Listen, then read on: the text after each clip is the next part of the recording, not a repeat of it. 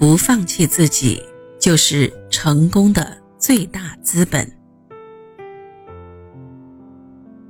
无论遭遇怎样的困境，面对怎样的磨难，都不要放弃自己。只有不放弃自己，才能做成一两件或更多成功的事情，从而最终取得人生和事业的成功。不放弃自己，便是最大的人生资本。洛克菲勒的童年和少年生活都很艰苦。父亲比尔的不负责任，使得整个家庭陷入了困境。这种艰苦生活深深地影响了洛克菲勒，但并没有使他自暴自弃。相反，洛克菲勒在这样的家庭环境中，学会了独立，学会了坚强。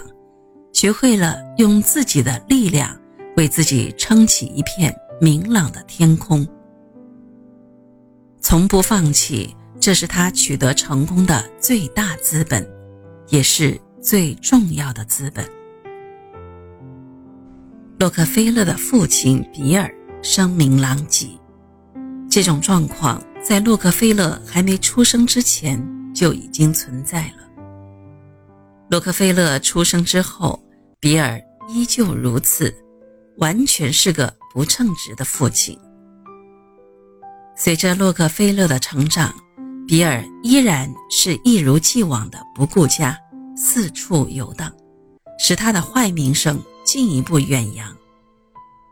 对于比尔来说，似乎他的本性便是如此，他从来不认为四处行骗是一件羞耻的事情。比尔在外边游荡的时候，用各种新奇的点子赚钱。他枪法不错，经常参加一些射击比赛，可以从中捞些奖金回去。当时的医学并不发达，农村地区大多缺少医生和药材，使得比尔到处钻空子，再做一些一本万利的买卖。他假扮江湖郎中，向人推销自己做的汤药，有时候干脆买点成品药再卖出去。他采了母亲园子里种的一种浆果，推销说是特效药，专治胃病，孕妇不能吃，吃了容易流产。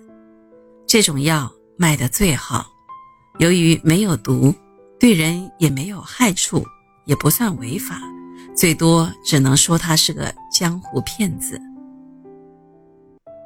比尔经常在夜晚活动，小镇上的人们都感觉他很神秘，在议论纷纷当中给他取了一个绰号“魔鬼比尔”。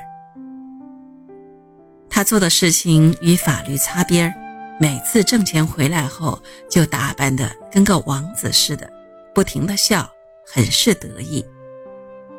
虽然他在家不喝酒，待人也算不错，但一点儿都不顾家。一走几个月，扔下老婆和孩子不闻不问。他延期没有回来时，有人猜测说他肯定被逮捕。比尔每次离家，伊莱扎总是很痛苦。毕竟，对于任何一个女人来说，摊上这样的一个丈夫，都不是一件幸运的事情。对于伊莱扎的遭遇，居民们都很同情，认为比尔对她不好，而她对比尔却始终如一，忠贞不二，从来没有说过他的不是。邻居都很敬重他。从里吉福德镇搬到摩拉维亚镇以后。比尔本性难移，依旧干着行骗的勾当，给当地人也留下了不好的印象。地点的变迁并不能成为比尔新生的起点，但他们一家依旧在不断的搬迁着。搬离摩拉维亚镇以后，洛克菲勒一家又在1850年搬到了奥维戈镇。一八五三年初，洛克菲勒一家再次搬迁，来到了俄亥俄州凯霍加县的斯特朗斯维尔镇。这个小镇位于俄亥俄州最大的城市凯霍加县的首府克利夫兰城的西南角，是一个到处是草原的小镇子。以前到处搬家时，伊莱扎和几个孩子至少还有个家。可是这一次，比尔直接把妻儿丢给了他的妹妹和妹夫萨拉安和威廉休毕斯顿，承诺一年付给妹妹一家三百美元，当做妹妹替他照料妻儿的花费。伊莱扎和五个孩子。跟着比尔从来没有过上安稳的生活，现在更是被比尔抛在了一个陌生的小镇上。这个时候的比尔正在做一个四处游荡的江湖郎中。在斯特朗斯维尔的第一年，他回家的次数不超过四次。比尔好像成了一个病态人，他每游荡到一个地方。都喜欢更换自己的姓名。此时的他过着双重身份的生活，一个身份是威廉 ·A· 洛克菲勒医生，另一个身份是威廉·利文斯顿医生。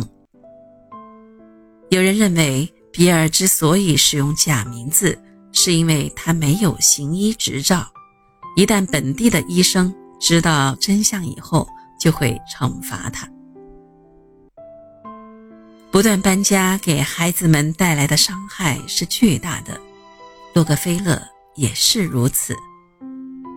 他不仅要不断的面临着从熟悉到陌生的转化，离开刚刚熟悉的环境和生活，再一次融入没有归属感的环境里，他还面临着一个孩子最重要的问题，那就是学习的问题。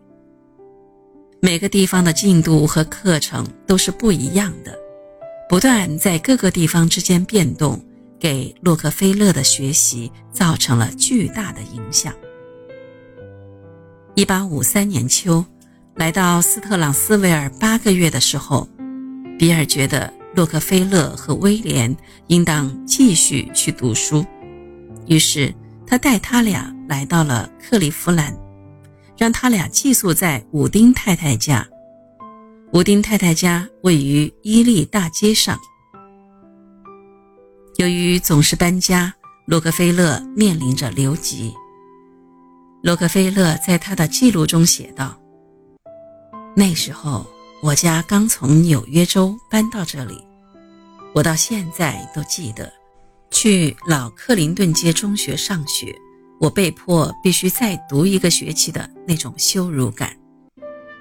以前我在奥维戈中学已经读过好几年了，我以为我可以直接去读高中，谁知道他们却让我继续念初中。有这样一位父亲，对于很多人来说都是一种不幸。然而，洛克菲勒虽然对父亲感到失望。但对自己并没有失望，也没有放弃自己。